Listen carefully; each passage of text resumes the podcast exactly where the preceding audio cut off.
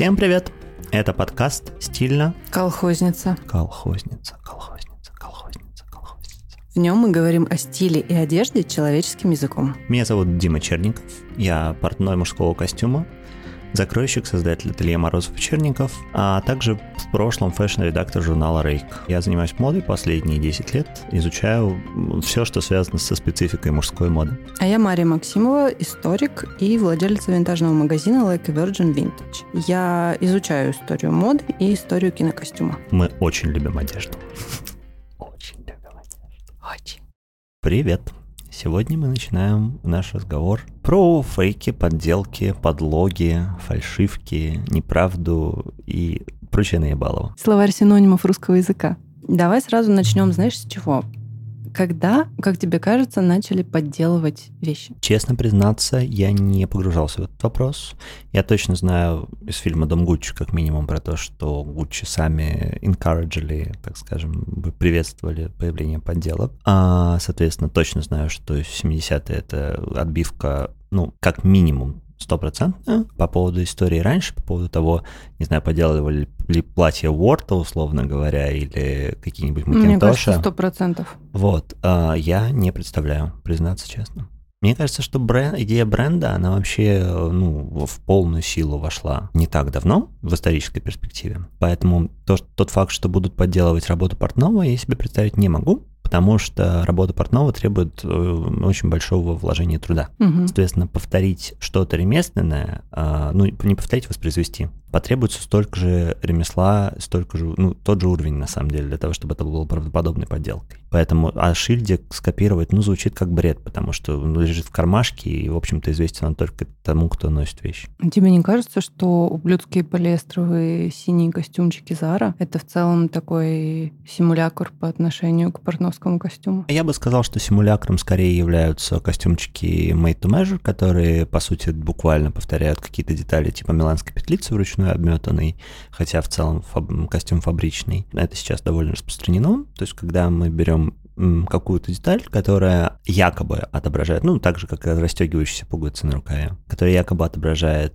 э, то, что перед нами портновский костюм, но де-факто это не портновский костюм. Вот в этом случае я, может быть, готов до какой-то степени, но тоже, честно признаться, с каким-то таким некоторым скрипом согласиться. Про заровские костюмчики совершенно не согласен, потому что мне кажется, что силуэт, форма, ну, как костюм, да, костюм как необходимость, костюм как деловой дресс-код все еще, хотя, ну, даже по сегодня, по, се- по сей день есть люди, которым нужны костюмы для работы. Конечно. Вот, я думаю, что это просто как affordable альтернатива. Ну, это нормально совершенно, в этом нет ничего, в этом нету никакой, никакой претензии на интеллектуальную собственность. Ну, мне кажется, что мы рассмотрим фейки шире, чем просто подделка какого-то конкретного, э, конкретной вещи, у которой есть защищенная авторским правом, скажем так. Ну, тогда Я- нам надо дефиницию какую-то сделать, потому что для меня как раз скорее это именно вещь защищенная или еще не защищенная, но близкая к этому. Ну, то есть м, та- то, что может быть за- защищено или запатентовано. В этом случае как бы это подделка. В остальном случае, наверное, я бы не сказал, что... Я бы не назвал это подделкой. Я бы назвал это влиянием, может быть. Хм. Ну, то есть э, какие-то масс-маркет бренды, которые создают обувь э, с плетением, как у Bottega Veneta, м? эм, это Ну, плетение, насколько я знаю, защищено действительно. К сожалению, забыл сейчас его название. Я вот не уверен, что ты можешь делать э, действительно в какой-то, ну, в, в масс-маркете, да, не на рынке. Важно, потому что рын- э, понятно, что китайские фабрики, которые производят огромное количество разных подделок, они, конечно, никак не контролируются, и нормально их засудить невозможно. Но если в условном H&M появится идентичное плетение, я думаю, что их действительно могут оно засудить. может быть не совсем идентичное, оно может быть похожее. Ну, я не могу назвать это фейком никак. Фейк — это то, на чем написано Bottega Veneta, и то, что сплетено идентичным образом. Или не идентичным, но написано Bottega Veneta. То есть там должен быть элемент повтора, прямого повтора, без, ну, на мой взгляд, вдохнове- вдохновленность или амажи. Даже амажи, на мой взгляд, не в полной мере можно назвать подделком, нет. Мне кажется, нам нужно прямо сейчас тогда расширить. Про это, кстати, есть Тему. очень хороший канал в Телеграме. Fashion Law, он, по-моему, так называется на русском языке. Там, где разбираются кейсы как раз того, что является подделкой, что не является. В общем, очень рекомендую. Я хочу рассказать про Мадлен Биане. Жги. которая одна из э, первых, как мы знаем, начала разрабатывать косой крой И производить платья. Вот эти знаменитые 30-х, э, которые облегали все изгибы тела гораздо лучше, чем любой другой там прямой крой, например. И ее подделывали очень сильно, несмотря на то, что это было достаточно сложно. Трудоемко. Мгм. трудноемко работать с косым кроем, но ее подделывали, и она в какой-то момент устала от этого, и она придумала на каждую этикетку ставить э, свой отпечаток пальца О, блестяще. уникальный. Очень, очень интересно. Ну, это, конечно, работает до тех пор, пока у тебя не очень большие Пока у тебя есть палец. объемы. Да. Которым ты можешь делать отпечаток. Ну, что ж, звучит как э, интересный поинт. Э, мне здесь вот тоже, как честно признаться, да, этикетка да, но в целом, как бы, если человек ввел косой крой, то, мне кажется, он по, как, таким образом в том числе на себя берет боль иметь аналоги которые потом появятся вслед за ним. Это проблема любого придумщика, любого человека, который сделал что-то новое своими силами. Мне кажется, особенно обидно это может быть, если человек что-то придумал, а у кого-то другого потом это стало получаться лучше или приносить больше денег. Мне кажется, все, вся история изобретательства и вся история патентов, все начиная с Тесла Эдисона и даже, наверное, не только с них раньше, я просто тоже исторические примеры мне в голову не приходят, но мне кажется, вся история — это история тех, кто взял чужую идею и коммерциализировал ее лучше, чем придумщик. К сожалению, здесь я, как человек, который сам что-то иногда придумывает, э, могу сказать, что эти вещи разлетаются моментально. Есть люди, которые просто, ну, довольно внимательно следят за тем, что происходит в окружении, и довольно быстро схватывают, э, как это можно коммерциализировать. Это грустно, для меня это персонально местами бывает грустно, и это совершенно нормально. Я еще хочу рассказать про то, что система э, воровства в кавычках идей с подиума и ее ультра быстрое воплощение этих идей в масс-маркете, Да. эта идея тоже не новая на самом Мгм. деле. Хотя, конечно, такой скоростью раньше это было делать Ну, невозможно. просто потому что не было фотографий, наверное, моментально появляющихся Да, и плюс, наверное, не было таких все-таки мощностей Мгм. производства. Но на самом деле эта история существовала всегда с тех пор, как э, начали производиться какие-то модные журналы, потому что были люди, которые, соответственно, придумывали эти модели, и потом это, ну, то есть были какие-то супер успешные портные, портнихи в городе, и были остальные, которые им подражали естественно. Э, И они использовали более дешевые ткани, более дешевую отделку, более упрощенный какой-то, может быть, поху- Буквально даже похуже самая крой. модель. Да. Да, но, в общем-то, по-другому как это было делать? Те, кто мог даже из э, какого-то более простенького бэкграунда придумывать свое, они однажды становились теми самыми, у которых крадут тоже. Потом, когда уже появились бренды, это стало работать, ну, во всяком случае, в первой половине 20 века это стало работать так, что э, происходит показ бренда, на котором присутствуют богатые клиентки, которые записывают себе номерочек и потом заказывают по номерочку эту модель в своих мерках. Мгм. Потом туда все больше и больше стали звать каких-то фэшн-журналистов, которые это все освещали в прессе. Пресса модная стала развиваться. Журналы, естественно, тоже играли в этом всем огромную роль. И потом в маленьких каких-то магазинчиках безымянные бренды это все отшивали. Начали делать уже более- готовое. более Да. дешевые ткани и так далее. И существовали каталоги, по которым это все можно было Здесь, заказывать. насколько я помню, э, этот момент исторический, что вообще готовое платье в- стало в первую очередь популярным в Америке по причине того, что а, территории были больше, и ездили условно камевояжеры, которые могли снять мерки, Мгм. и которые показывали картинки, и девушки условно на каком-нибудь ранчо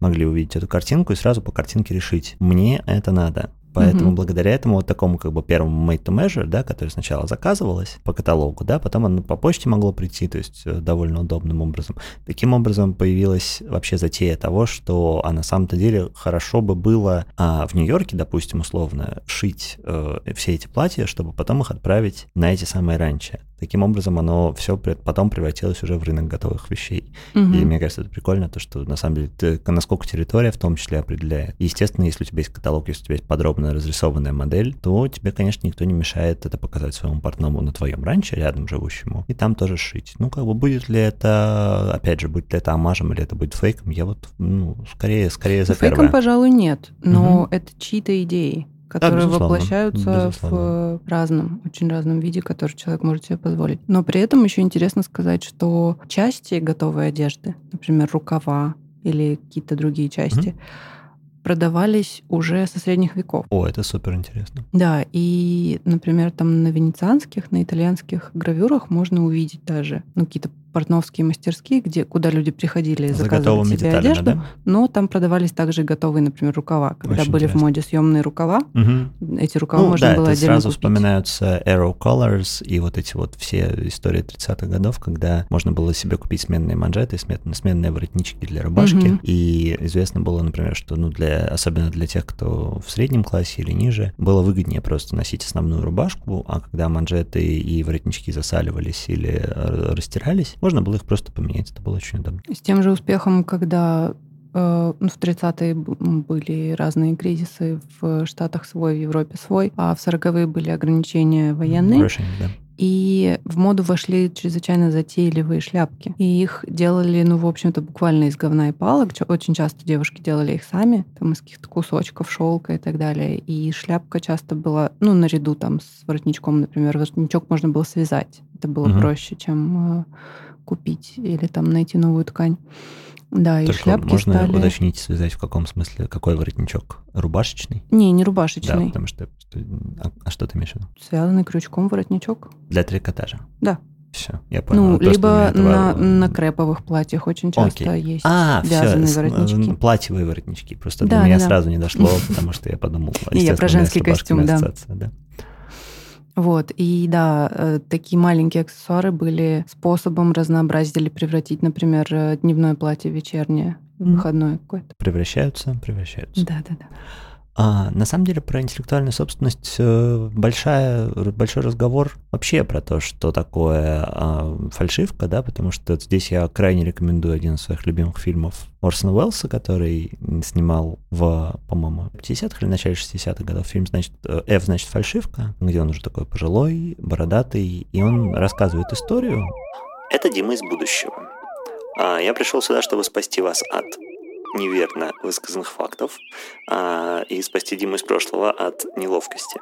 Фильм «F, значит, фальшивка» вышел в 1973 году, когда Орсон Уэллс был уже действительно стареньким, а в 50-60-е годы он еще был относительно юн собой. Кадре. И параллельно с этим происходит э, интервью и разговор с э, Эмилем Дехори, венгром, насколько я помню, по происхождению, который в тот момент живет где-то на островах, то ли в Греции, то ли на Кипре. И Эмиль ему рассказывает историю про то, как он э, стал одним из величайших подельщиков искусства, ну, modern art, да, того, что мы знаем как современное искусство, который, соответственно, века приблизительно там от нулевых и чуть-чуть попозже, вот, то есть, как бы, соответственно, это получается где-то за 30-40 лет до момента их того, Нулевых того, это того, то есть что- 900. 900, да Мгм. до момента того, когда происходит фильм. И там мне безумно нравится а, вот этот вот подход к вопросу о том, как бы, если все признали мастерство Матисса на этой картине, если все уверены в том, что это сделано гением, а потом узнается, что это сделал Форджер, да, под- поддельщик, а, который вот это вот этот венгер, у меня начинаются вопросы, как бы, можно ли тогда это называть подделкой, если все институции, если все люди, которые специализируются на этом, утверждают, что это так же гениально, как Матисс. И здесь у меня есть ощущение, что разница между подделкой и неподделкой только в одном, подписи. Если там написано Матисс, значит, человек выдал себя за другого. Значит, он совершил условное преступление. Если человек э, просто нарисовал что-то в том же стиле и с тем же технической, с той же технической способностью, у меня к нему нет вопросов. И, собственно, здесь же мы можем вернуться к сумкам Hermes условным, которые могут быть сделаны из той же кожи и теми же стежками, или портновским костюмом, который, допустим, в теории, можно было бы скопировать или сделать фейк. Если они сделаны на том же уровне, какая разница? Да, это хороший вопрос вообще. Э, Если сегодня все думают, что что-то оригинал и восхищаются им, а завтра вещь не изменилась никак, но вы узнали какую-то новую деталь, что, например, это не оригинальная сумка Hermes или не подлинная картина, э, тут на самом деле больше вопросов, чем кажется. На Netflix тоже есть э, фильм один документальный, я, к сожалению, не помню название, положу в описание потом. Там вся та же история, только более современная. Э, китайский художник, который подделывал картины Ротко, и Нью-Йоркская большая именитая галерея их продавала. И тут, ну, с таким абстракционизмом вообще отдельная тема, да. Если Ротко кто-то подделал так, что это не отличить от Ротко. Может быть, этому такое же место в музее, как и Ротко. Или тогда Ротко вообще не место в музее. Ну, то есть тут прям много вопросов назревает. Да, и здесь у меня появляется а, еще одна мысль, которая вот сейчас мне закралась в голову как ремесленнику, опять же, что для меня, например, сегодня то, что делают многие бренды и продают за большие деньги, это, на мой взгляд, фейк на самом деле. В том смысле, что сейчас приведу пример. Допустим, бренд Gucci, да, извините, что прямо, например, создает, э, ну, как известен, да, благодаря тому, что а, его создатель во Флоренции а, был одним из лучших сапожников и, по сути дела, создал вот это вот, ну, как такое массовое производство хорошей обуви. Гуччо Гуччи, который создал бренд Gucci, а, в первую очередь занимался кожгалантереей и лишь позже, уже через 10 с лишним лет, начал заниматься обувью. А, конечно, в 30-50-е годы Gucci стал ассоциироваться в том числе с обувью и одеждой, но первоначально это была марка, которая производила кожевенные изделия для седел и сумки из хорошей кожи. Вот, на мой взгляд, э, сегодня Gucci пользуется в том числе, да, тоже часть большого конгломерата, так у него, естественно, цель основная — это заработок денег, снижение, э, урезание костов. Очень много кожи, которая используется, э, явно качеством значительно ниже, чем мы могли бы предположить, там, например, в, ну, в те 30-е годы, когда вся эта история только начиналась. Вот. И мне кажется, что на самом деле вот так вот водить за нос покупателя тем, что бренд э, имплицирует некую ценность, а ценность на самом деле объективно по сочетанию факторов падает, и очевидно, как бы она идет, идет на, на, на спад э, год за годом, а, потому что бренд экономит, потому что бренд замещает, так скажем, ценность работы мастеров и ценность э, материалов используемых, а замещает брендом. То есть, как бы вот это вот условно... Я просто не, на самом деле, честно сказать, я не люблю фразу переплата за бренд, потому что я знаю бренды, которые стараются. Я знаю, там, допустим, на мой взгляд, Hermes — это бренд, который старается. Бренд, в котором, правда, традиция ручной работы, ремесла, э, качество материала, оно, она очень-очень-очень сохраняется, даже несмотря на то, что у них сумасшедшие все равно маркапы, и как бы они, конечно, крупные, крупные, и все равно тоже международный бренд. Мне mm-hmm. кажется, что все бренды стараются, просто у некоторых больше старается отдел маркетинга, чем. Ну вот здесь я, мне кажется, что как раз э, отдел именно отдел отдел отдел урезания костов стараются сейчас в любом бренде сильнее всех. То есть как раз в этом и проблема. И мне кажется, что в первую очередь история про поддержку малых ботек, да, вот этих вот каких-то мастерских, которые там, фар, будь они фарфоровые, будь они кожевенные, будь они портновские, это все на самом деле э, очень сильное высказывание, ну как голосовой рублем, да, что называется, или чем-нибудь другим, желательно какой-то другой валютой. Вот. А... Достаточно сложно голосовать рублем за что бы то ни было. Голос уже становится легким. Вот. И здесь мне кажется, что ты действительно таким образом поддерживаешь тех, кто не за маркап, а тех, кто за мастерство и за, условно, то, чтобы это осталось в какой-то истории, чтобы это дольше служило, чтобы это можно было показывать там, грубо говоря, своим детям. Мне кажется, очень много людей, которые сегодня покупают Гуччи, покупают его не за тем, чтобы носить его 30 лет и отдать детям, Я думаю, а за тем, чтобы просто да. купить Гуччи. Я думаю, это очевидно. И здесь как бы мне понравилось то, что раз уж мы вспомнили Гуччи, да, и в, в том числе отдел маркетинга и креативный отдел, а во времена Александра Микелли один из, э, одна из коллекций мне очень понравилась. Она была э, написана, там Гуччи был бренд написан через Y в конце то есть гус, гуси. Вот. И а, оно а, мне... Трогательный амаш фейком. Вот. Мне показалось, что это было на самом деле супер здорово, потому что ты буквально покупаешь как с рынка, но оригинал. И это было, ну, как бы, то есть тут, тут я посмеялся искренне. То есть тут мне кажется, что надо иметь какую-то такую очаровательную наглость для того, чтобы это сделать. И то, что потребитель финальный тоже, ну, может быть, это просто как диктат, да, может быть, дизайнер сказал, потребитель купил, но, может быть, кто-то действительно там это оценит как шутку и действительно почувствует, что он сам немножко стал такой жертвой пранка, но в то же время все, все посмеются над этим, всем будет радостно. Мне кажется, что да, это еще такая поколенческая штука, что миллениалы, как мы уже обсуждали, перерабатывают, перемалывают все, что они знали в своем детстве. И в том числе даже вот у, у нашего поколения там дизайнеров, у того же Гвасалии, например, эта же тема просто возведена в абсолют. Ну, э, взять есть, э, там гопников с райончика реклейминг пищевого рынка из да. твоего детства и сделать это самым модным образом, это да, гениальное рек- движение. Реклейминг вещевого рынка в этом плане понятно, что это как бы здесь мы имеем действительно идею, да, здесь мы имеем продажу идеи, и здесь уже действительно очень сложно придраться к тому, что кожа тут не настоящая там или плохо выделанная, потому что, ну, ради бога, если ты делаешь амаш на вещевой рынок, очень было бы странно, если бы эта кожа была очень хорошо выделена, выделанная и очень хорошо обработанная. Вот.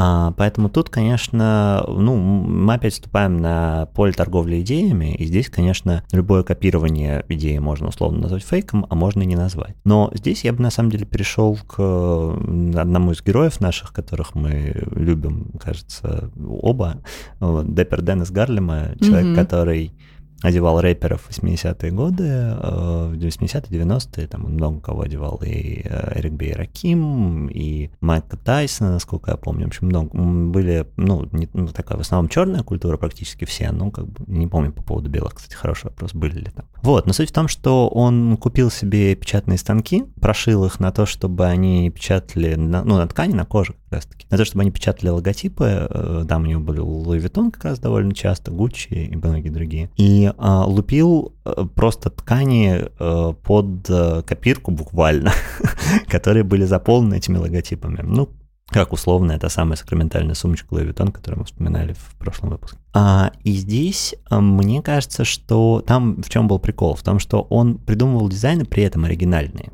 То есть он действительно краил, он действительно делал какие-то формы рукавов довольно интересные. Он действительно, ну то есть это были вещи, которые были и на самом деле придуманы им, но при этом залеплены этими лого. Это похоже на ремикс. Да, совершенно точно, потому что это как раз скорее что-то диджейское такое, когда ты берешь один сэмпл и его подставляешь под что-то, что написано, может быть, большей частью даже тобой.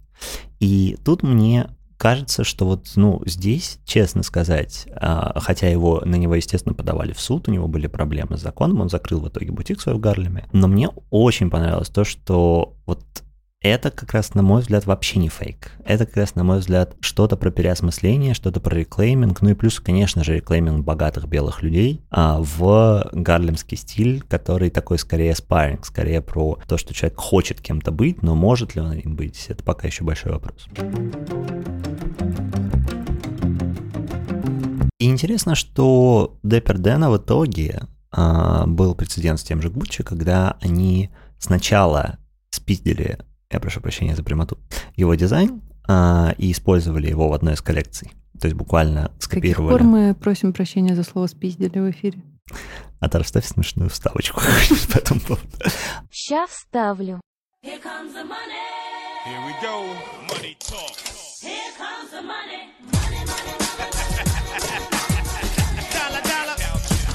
Надеюсь, смешная была. Вот, и в этой коллекции они продемонстрировали однозначно скопированный дизайн а, работы Dapper Dan а, на что после большого backlash а в черном комьюнити, в а, тех, среди тех, кто его помнит, Гуччи написали, что, мол, ну нет, ну мы, конечно, это, конечно, был оммаж на супер важного, ценного, любимого нами дизайнера. И в качестве такого, как бы, ответного, как, под, подстеленной соломки, ну, правда, не заранее, уже после падения, они решили дать ему контракт на совместную капсульную коллекцию, на какой-то brand ambassadorship и так далее. То есть на то, что они в итоге перезапустили его бутик в Гарлеме, но уже под брендом Гуччи. То есть, всего-то нужно было изначально в пресс-релизах его упомянуть. Да, да, да, могли бы проще отделаться. С другой стороны, прикольно, что как раз, ну, попав на эту сложную ситуацию, они из нее, конечно, выбрались блестяще, потому что, ну, здесь опять мы попадаем в ситуацию, когда бренд неожиданно в кавычках, разумеется, э, поглощает андеграунд и делает андеграунд частью мейнстрима. Ну, такое. Я, как человек, который в целом за то, чтобы расцветали маленькие э, штучки, маленькие идейки, маленькие прикольчики, э, локальные, этнические и всякие разные другие, мне кажется, что, с одной стороны, Дэну, конечно, наверное, приятно и внимание, и то, что на пенсию теперь как бы есть чего покушать. Но, честно, мне кажется, это грустная история скорее, чем радостная. Мне кажется, что он не влился все-таки в Гуччи, и э, на самом деле это осталось большой такой культурной историей. Опять же, удивительно, что штука, которая начиналась как э, печать фейков э, у себя в подвале, ну, условно говоря, стала таким, ну, как бы частью массовой культуры. Ну, даже не массовой, скорее, да? Андеграундной культуры. Сначала, сначала такой, потом другой, а потом обратно такой. Угу. Будем надеяться, что в историю, безусловно, он войдет в любом случае. Я еще хотела затронуть такую тему, как эм, фейковый стиль. А что ты в это э, вкладываешь? Ну, противоположность аутентичному стилю, какому-то своему собственному стилю человека. И для меня это связано с э, этими клонированными блогерами в Инстаграме которые получают рассылку перед э, условным да, показом Dior. Ну, в лучшем случае Dior, да, это такие еще фейковые, фейковый стиль, который... Дорогого класса. Да, да, да. Вот. И в итоге это, этот весь контент совершенно неотличим друг от друга. Одинаковые женщины, одинаковые сумки.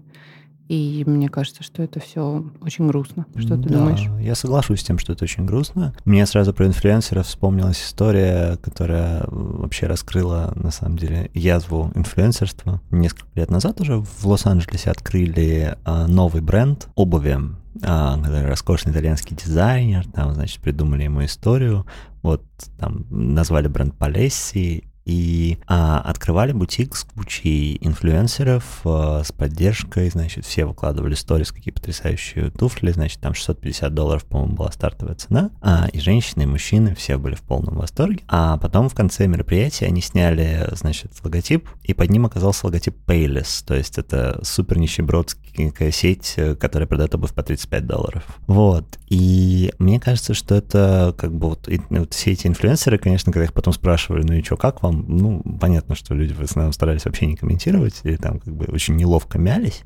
Могли бы и поржать. На самом деле, кстати, да, хороший вопрос, какое количество людей поддержали эту шутку, какое количество людей просто опростоволосились и как бы не смогли никак с этим жить дальше. Я очень надеюсь, что хотя бы одна статья в российском глянце про это вышла с названием «Живет в белорусском Полессе».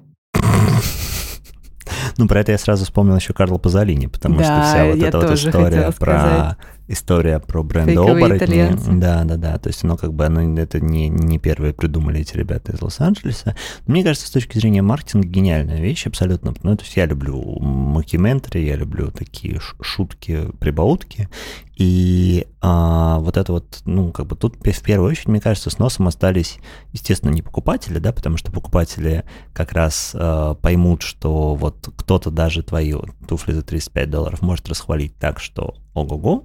А, а остались, конечно же, эти самые инфлюенсеры и журналисты и блогеры, потому что а, это показывает, что человек ни в чем не разбирается. У человека работа хвалить то, за что ему платят, то, куда его приглашают, то, что ему дарят подарки. И здесь, конечно, ну, хочется немножко так вернуться к тому, что, блин, мы, оказывается, имеем, ну, мир, да, уже даже не страну, а в котором на самом деле экспертиза как таковая, в том числе и модная экспертиза, ничего не стоит. По сути, людей, как бы, ну, то есть, может быть, да, может быть, мы говорим там про, если бы это были люди с, из крупных СМИ, которые профессионально занимаются фэшном и хорошо об этом пишут. Может быть, они бы поняли, что что-то тут не так, но, скорее всего, они, очевидно, просто не пришли на это мероприятие. Но в целом инфополе у нас состоит из фейков во всех смыслах. В данном случае фейк — это не про вещи, а про людей и про рупоры медийные. Вот. Кажется, что вот то, что ты говоришь, да, случай с Dior и случай с Payless, они на самом деле парадоксально одинаковы, потому что Dior тоже может на самом деле послать в подарок блогерше любую сумку, сделанную в том числе китайскими детьми в миллионных, миллионном количестве. Обязательно в миллионном количестве экземпляров. И как бы блогерша напишет об этом ровно тот же самый восторженный текст, что написала бы про, значит, э, французскую а, кожу, обработанную там всеми правильными способами. Поэтому тут э, я не знаю. Мне кажется, что вообще большинство этих блогерш не увидят разницы. Ну, в смысле, Нет, естественно, естественно. это не... Аутентичность здесь у меня, как вот мы с тобой, помнишь, говорили уже в одном из выпусков про то, что не так важно, сколько вещь стоит, э, как важно, сколько, как человек ее надел, да, через, ну, как он это переосмыслил, а, как он это стеллинговал, простите ужасное слово, а, как он собирает свой образ вообще, как он его строит. И а, тут мне кажется, что как бы аутентичны, мне кажется, все в каком-то смысле, потому что повтор — это тоже элемент построения стиля. Ты повторяешь, а после этого у тебя дальше, ну, условно, одна вещь меняется в этом луке. Там может такое произойти. То есть я не думаю, что если человек... У человека должно произойти какое-то внутреннее смещение. Как бы у него должен, должен потеряться страх и появиться какое-то, ну, критичность, что ли. То есть когда ты видишь эту, этот лукбук, и ты его повторяешь, важно, чтобы у тебя какой-то произошел сдвиг по фазе там или срыв резьбы от чего он происходит и почему человек начинает думать чуть-чуть иначе, чем на той картинке, что он видел, это вопрос, он философский. Ну вот ты упомянул цену, для меня реально это не важно, будет это пара обуви за 35 долларов или за 3 500, если она есть у всех, и если просто эта картинка уже на тебя лезет из всех щелей, и под конец уже невозможно, ну, в смысле, я даже не знаю, как, зачем бы я это купила, если я это уже увидела 3 миллиона раз.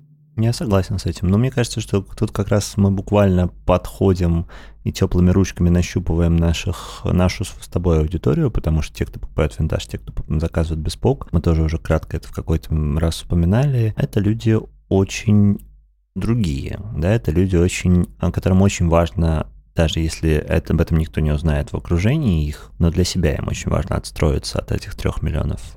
Мне кажется, сумочек. да. Да.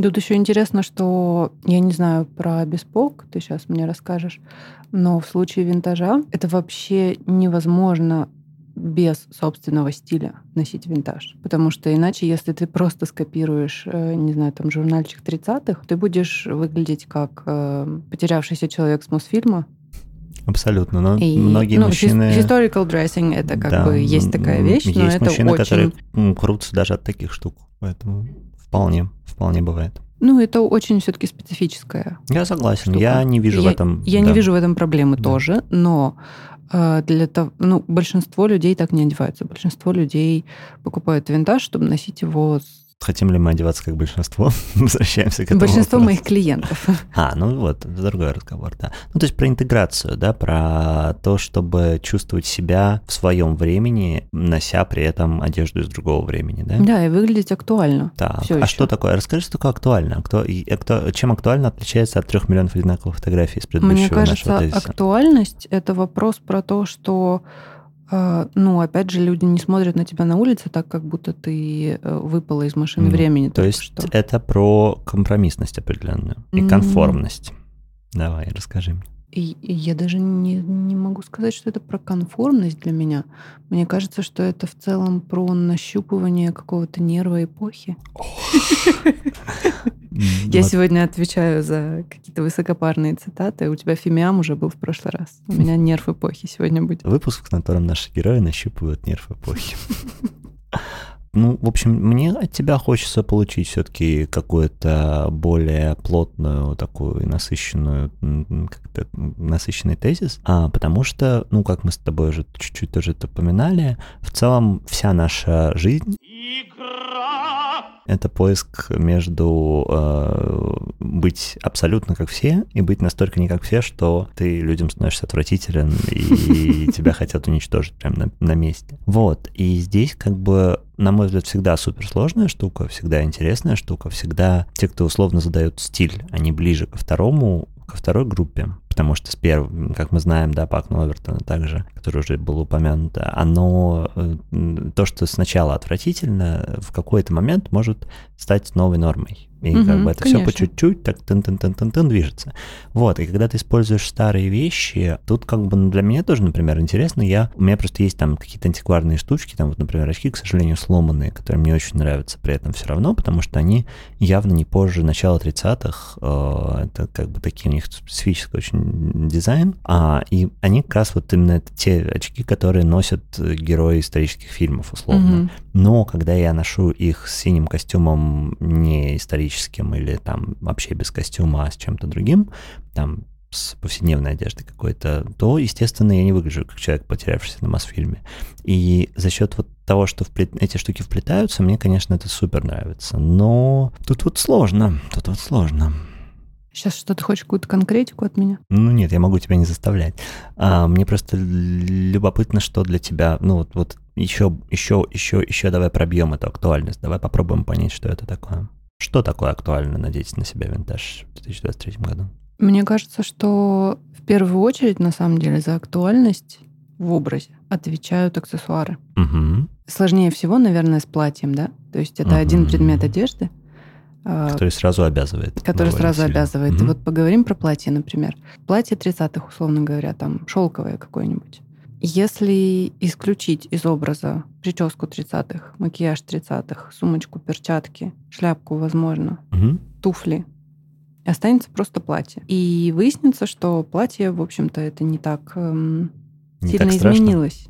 Не так сильно изменилось с тех пор. Не так сильно изменилось в смысле, полежав в шкафу нет, нет, 80 лет или в чем?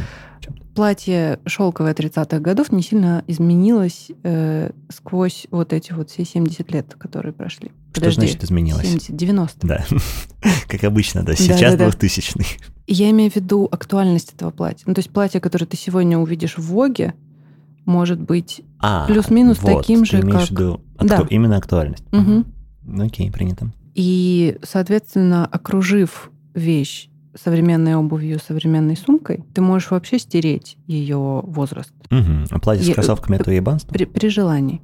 Мне кажется, нет. Угу. Вот, мне кажется, да. Ну-ка. Hot take. А, на самом деле нет, мне, мне так не кажется. Я просто вру. Но нет, если... если Мы решили разнообразить твой подкаст ложью. если серьезно. В следующем выпуске предательства. А если серьезно, то я бы сказал, что хорошо стилизовать вещи радикальных э, группировок, да, вот э, из 30-х и из э, условного Гвасалии, я себе очень с большим трудом представляю, как сделать это действительно со вкусом. Вот с очень большим, честно. А мне кажется, что тут как раз на помощь приходит ирония. Mm-hmm, так. Потому что... Хихоньки да хахоньки. Смехуёчки и пиздахахоньки, да, оно. И э, если ты... Ну, у меня, например, есть бархатное пальто вечернее mm-hmm. в арсенале моего магазина.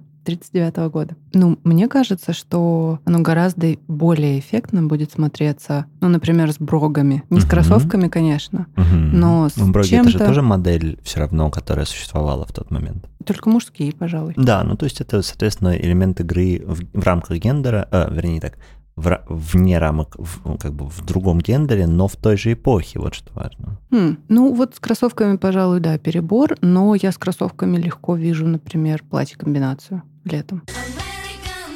Да, конечно. Ну, это довольно очевидно. Мне кажется, сейчас многие, кто, много кто уже много лет так, так носит. Собственно, так же, как и костюм можно увидеть легко с кроссовками. Опять, для меня, например, важный момент — это то, с какими кроссовками, да, mm потому что все-таки есть определенные дизайны, более классические, более спортивные. На мой взгляд, ну, там, условно, вот я ношу белые кеды стандартные такие, которые ну, действительно. Их Белые как... кеды — это уже вообще новая норма, мне кажется. Да, абсолютно давно, конечно. То есть я помню еще 8-10 лет назад я писал статьи про то, что, ну, уже пора, все уже, наконец-таки, давайте перелезем все в кроссовки с костюмом. Ну, не обязательно это делать, просто как э, то, что это нормально. В этом нет ничего ужасного, в этом нет ничего трансгрессивного уже на самом деле, потому что, ну, действительность меняется вокруг нас. Вот, но э, про... А еще интересно, угу. что на самом деле вот кроссовки с костюмом пришли же вообще из реальной жизни. Ну, mm-hmm. то есть и 80-е, когда 80-е и 90-е женщины на Манхэттене шли э, до работы и переобувались Мгм. Да. на работе. И вот этот вот комплект, он на самом деле существовал в жизни. Он был неконвенциональным, Но стритстайловым при но этом он, уже. да, Да. Круто, кстати. Это интересно про то, что мужчины в кроссовках и костюме — это в некотором смысле женщины, которые идут переодеваться на каблуки в офис. Это для меня новая мысль. Она, мне кажется, интересной. Это стоит, стоит, стоит это взять на заметку. Мужчинам в этом смысле больше везет в каком-то официальном Да, у них больше, у них потому чуть-чуть что открытие, их обувь э, штука. поудобнее. Да. Ну, опять же, тут как бы мнения расходятся. Есть люди, которые большие хейтеры классической обуви считают, что она тоже уничтожает ногу.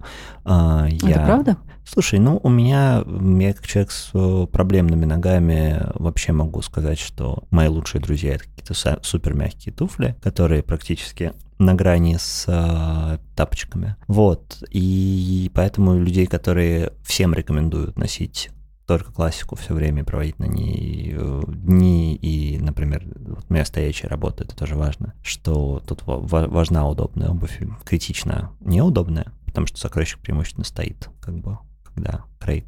Вот. И мне кажется, что здесь это такое место, которое, в общем, и демонизировано, и идеализировано излишне.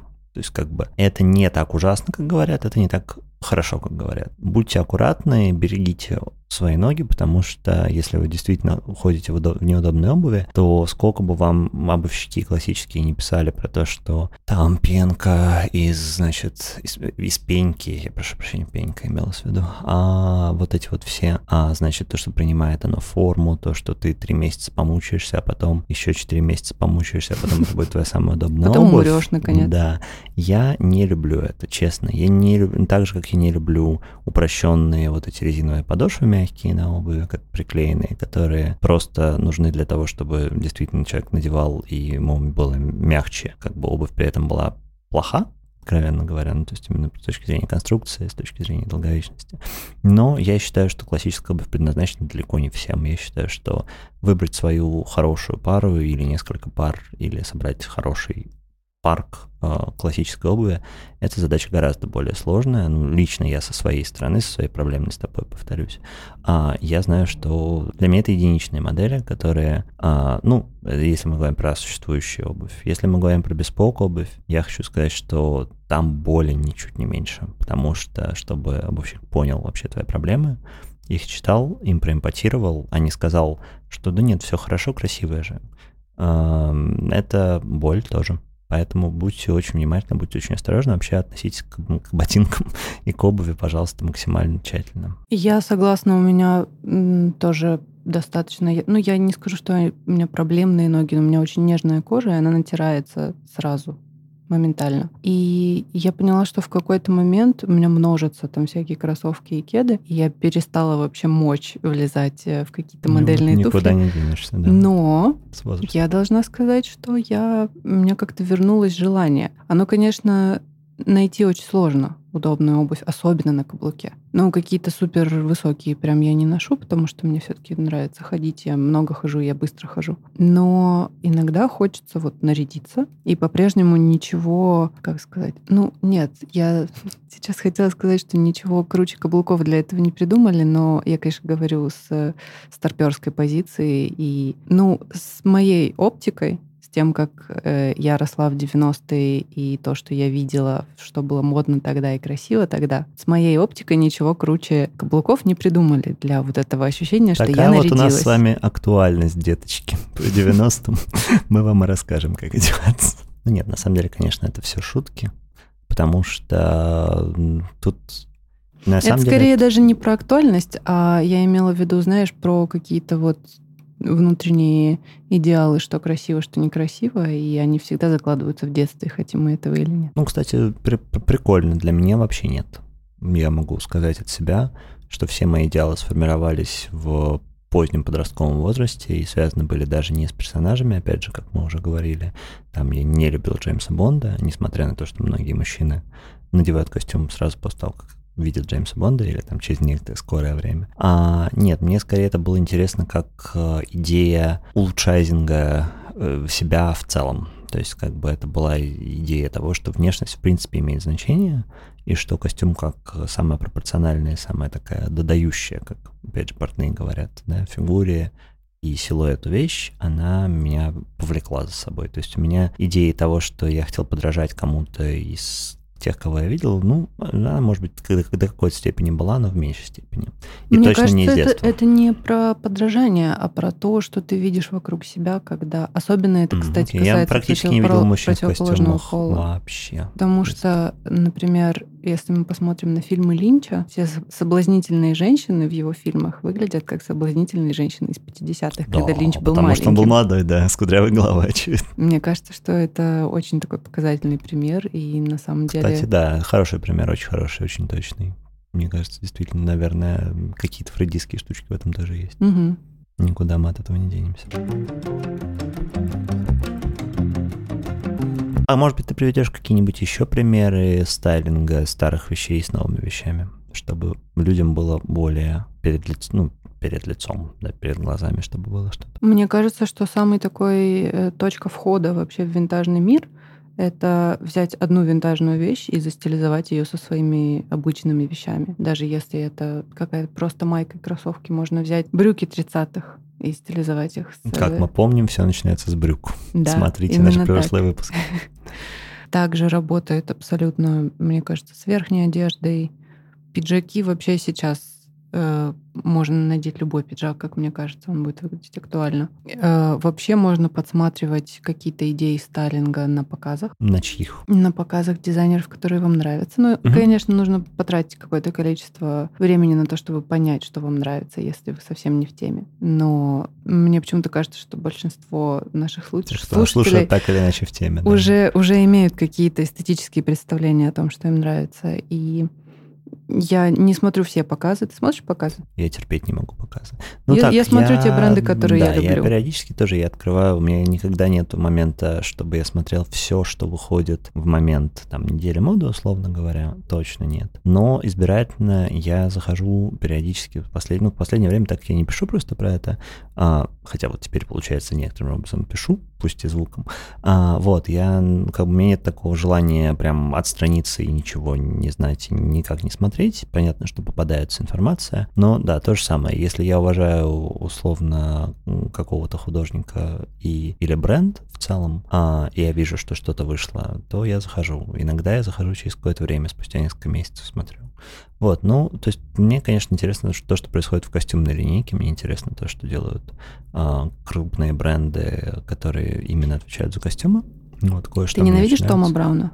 Слушай, я, честно говоря, ну, как-то мне нету, я не умею ненавидеть так сильно. Я, не, мне он не близко эстетически именно как человек, который придумал кропт и такой скини силуэт, я считаю, что вот э, то, что в двух, так, скажем так, в 2000 он совершил преступление против человечества, да, с этим я согласен, и здесь, наверное, как бы это преступление, возможно, не имеет срока давности, вот, а все, что он делает в своем стиле, все, что он делает в, ну, вот этом гротеске, в целом я не вижу в гротеске проблемы, я не вижу гротеск э, как что-то, что надо запрещать, как что-то, что-то, от чего надо отказываться, это тоже, на мой взгляд, в большой степени ирония, там вот когда у него последний, в последней коллекции была акула э, из фланели серой. А это была, которая кутюрная, да? Наверное, да. Вот, это было, ну, на мой взгляд, смешно. Как бы я ничего не могу сказать. Понятно, что наверняка делал это условно для тиктоков на самом деле, чтобы это разверусилось. Но почему нет? Как бы любое искусство, оно имеет право на существование. То, что мне это самому персонально не очень близко, то есть как бы я считаю, что вещи а, классической линейки можно прочитывать остроумнее, интереснее и лучше в целом. Но не хай. У меня есть несколько прям любимых коллекций Тома Брауна, там, где он переосмыслял эм, японское кино. Mm-hmm. И там mm-hmm. были штуки такие вдохновленные, кимоно и хакама, mm-hmm. и все вот эти вещи. Мне прям очень понравилось. Мне, mm-hmm. мне понравилась и стилизация. И я там, вот, к слову, про эм, вдохновение, да, как носить винтаж, как мне кажется, Э, в том числе такие традиционные штуки, как кимоно и хакама, реально можно смотреть э, где-то на показах. Это в огромном количестве бренды постоянно вдохновляются этими штуками.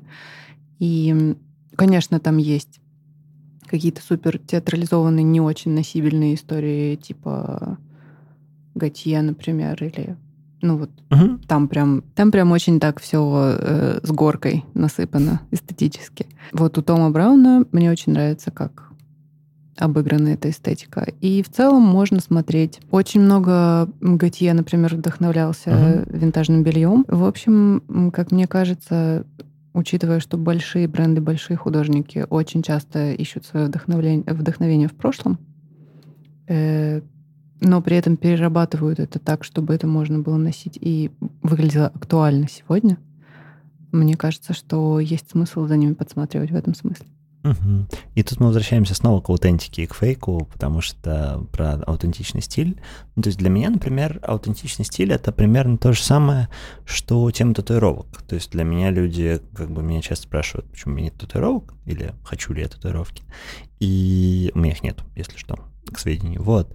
А, и у меня есть ощущение такое, что у меня в этом плане такое немножко магически трибальное мышление, когда я понимаю, что пока я не убил медведя, я не могу татуировку медведя себе сделать. Пока там я Ты не убил медведя?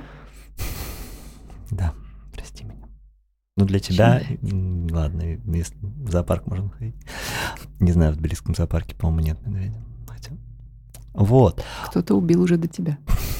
Возможно, он теперь может сделать татуировку. В общем, я не люблю вещи, которые слишком присвоены, которые не имеют отношения к тебе.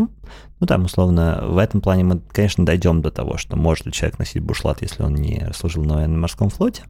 И я понимаю, что, конечно, может, это совершенно нормально, и я даже могу носить, хотя, казалось бы, это противоречит моим Даже базовым я могу установкам. носить. Да.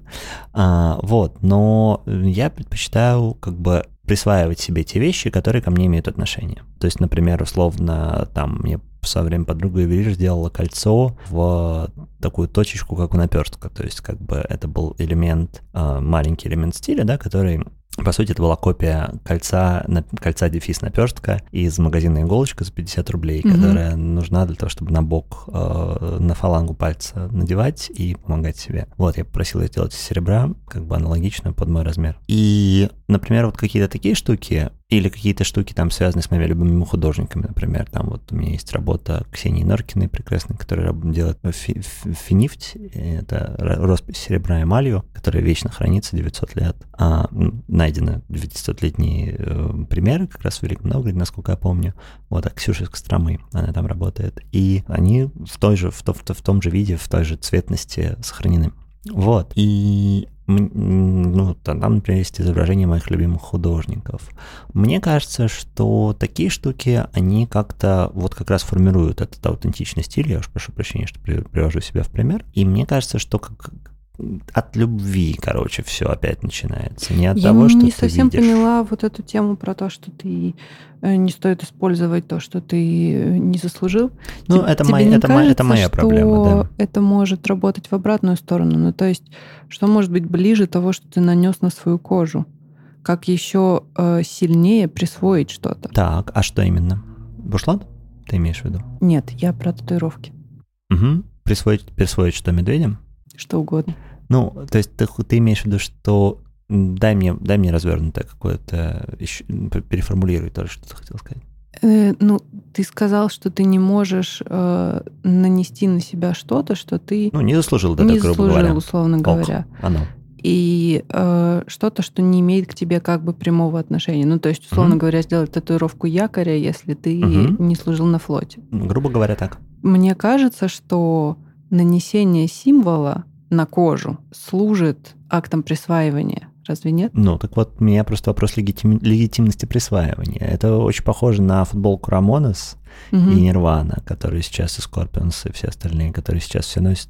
Ну, и не сейчас, они его носят уже в 15 лет, честно признаться. Вот, но сейчас снова пошла волна 70-х, например, да, и футболок а-ля из туров, из туров групп. Мне кажется, что эти штуки м, пустые. Я не могу назвать это аутентичным стилем ни в каком виде. А если ты э, Потому что все жизнь- надо выстрадывать. всю жизнь хотел быть моряком, но ты маленькая девочка с ростом 150 сантиметров, и тебя не берут. Нет, я на самом деле очень рекомендую маленьким девочкам, которым очень нужны э, якоря. Бить якоря — это не вопрос опять, не, это вопрос только моего личного отношения к моему телу и к моим предметам, которые меня окружают. Я здесь как бы не оцениваю людей сразу поэтому, но, возможно, я спрошу, какой у тебя любимый альбом Рамонес, если я увижу тебя в, в этой футболке, и это уже будет твоя проблема.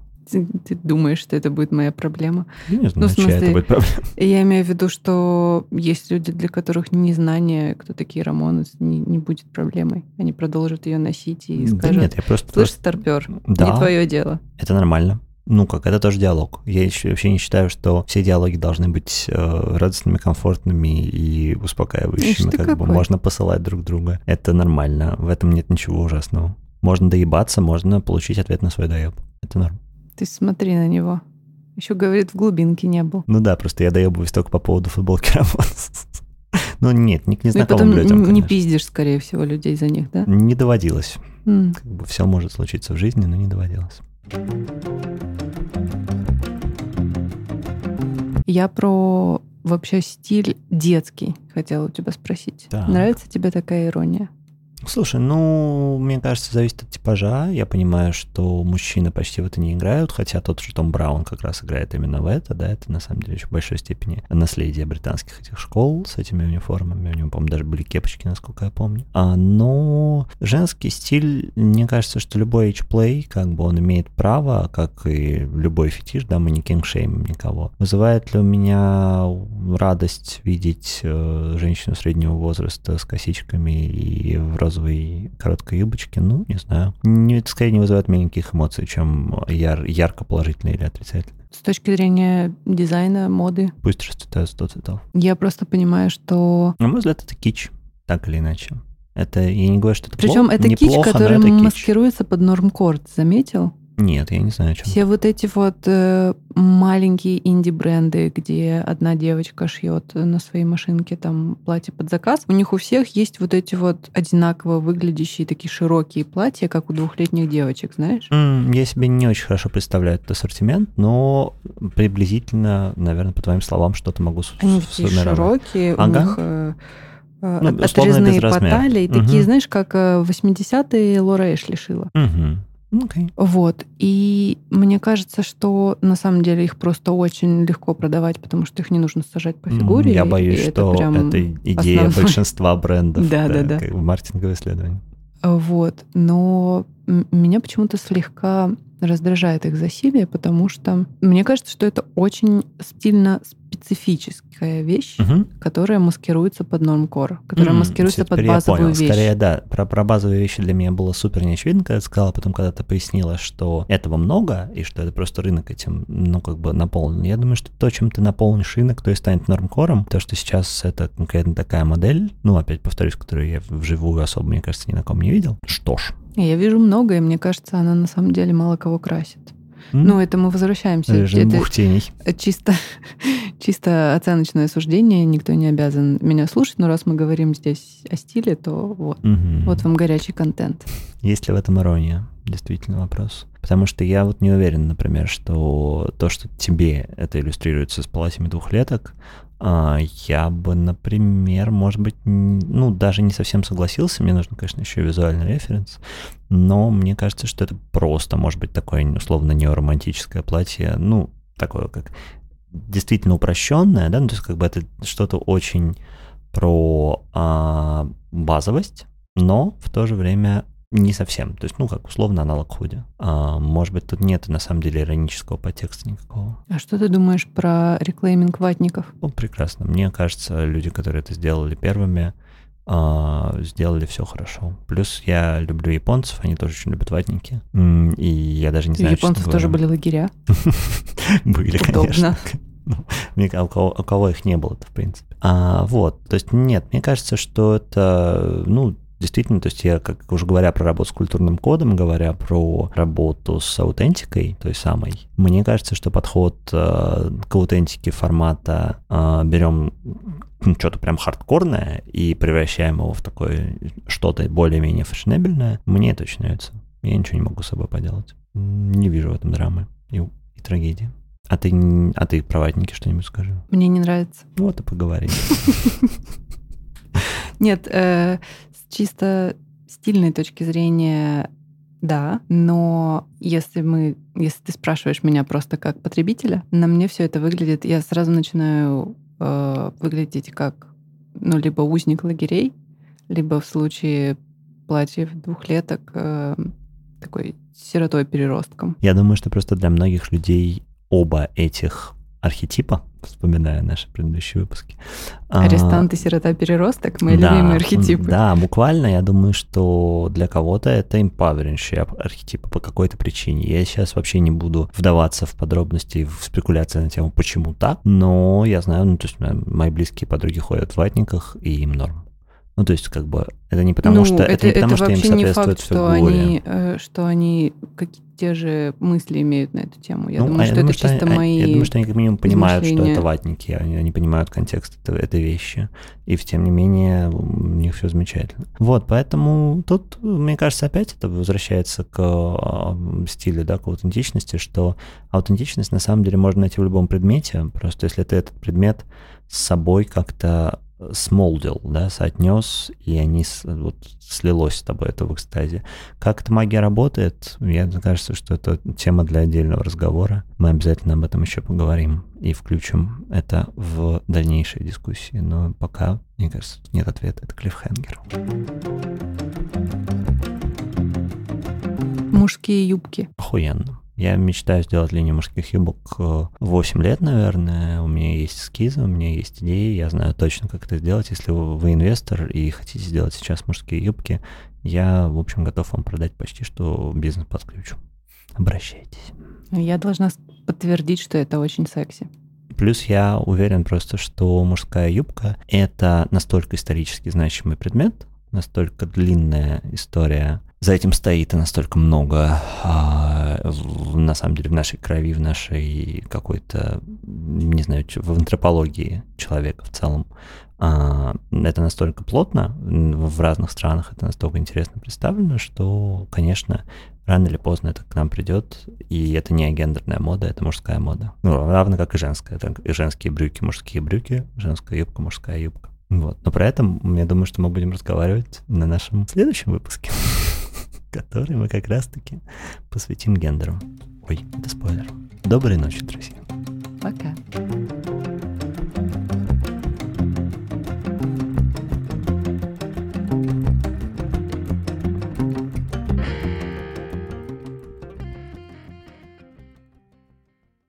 Человек. Выпей молочка. Как раз от него у меня это дерьмо и начинается. А, и... А мне кажется, что тут как раз на, пло... на площадь. А, и а, мне кажется, твои закатанные глаза тоже хороший контент для Boosty. А, и... Я люблю таких мальчиков, как Чендлер. Ничего страшного, и хуй с ними, в принципе. А, и... Не, подожди, подожди, нет, я запорола шутку. А, и... А, я уже рассказал про то, как я трогаю мужчин за всякие места. А, и...